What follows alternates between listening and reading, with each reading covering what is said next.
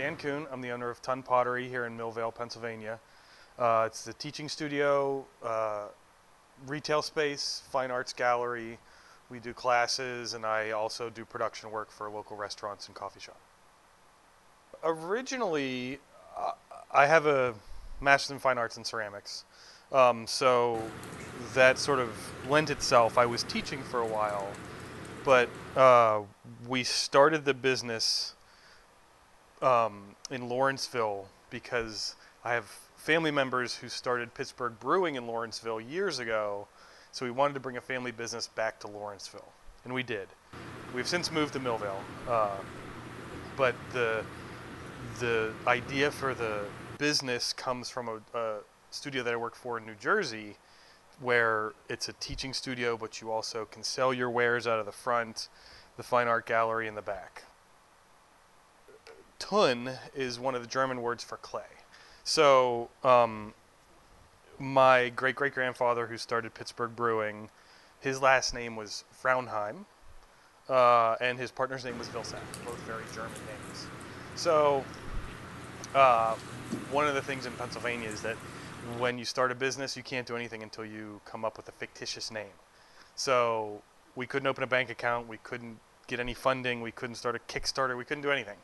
So we had to come up with a name, and that's really sort of the one that stuck. The being a German word for clay, my last name being Kuhn, my ancestors' names are very German, so that was the idea. So, so it's a unique business, uh, sort of in the tri-state area, uh, to have a teaching studio, a retail space, and a fine art gallery. So we're sort of one of a kind. Um, there are some not-for-profit organizations like us, but we're the, the only family-owned business like this in the area. So it's constantly changing. I, am my role is always changing. Um, the students and the retail, and so it's one of those things where we're sort of feeling our way through it. But it gets better every year. Uh, I enjoy it more every year. I will say that me as a as an artist, as a production artist out of this studio, I'm there's not much space left for me. So I guess that says that's pretty good. Yeah.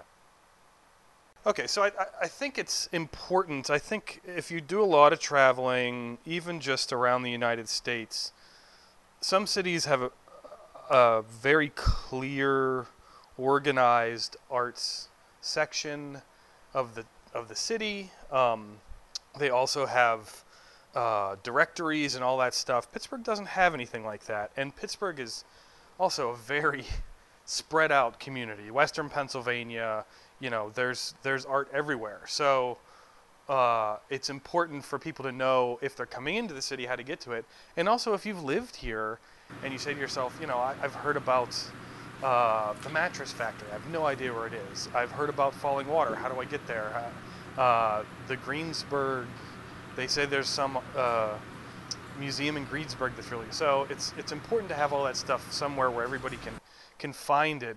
The other thing being a a Pitts, uh, sort of a three-season town is that you have to jam everything in to like oh I don't know 40 weekends, maybe 35 in a year, and so having a, a, a resource to be able to go and find out when is this place open. Um, are they open on the holidays? Uh, do they have one-time classes? Uh, are there tours that I can take? Things like that. I do. I mean, I think that uh, it'll it'll bring in the customers who are looking for this. So you know, on a Saturday morning, they say, "Oh, I want to go get pancakes." So they are looking up where can I go to where's there a diner.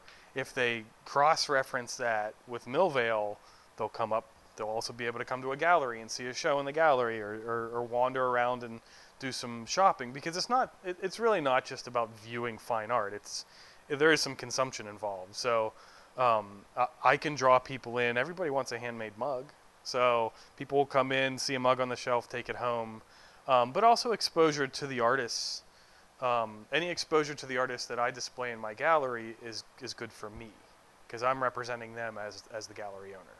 So it's I, I think it would be good on all fronts well, so I, th- I think one of the things that has happened is the as the print media has gone away, there has been less emphasis on the arts in the sense of mass media for you know consumption for everybody.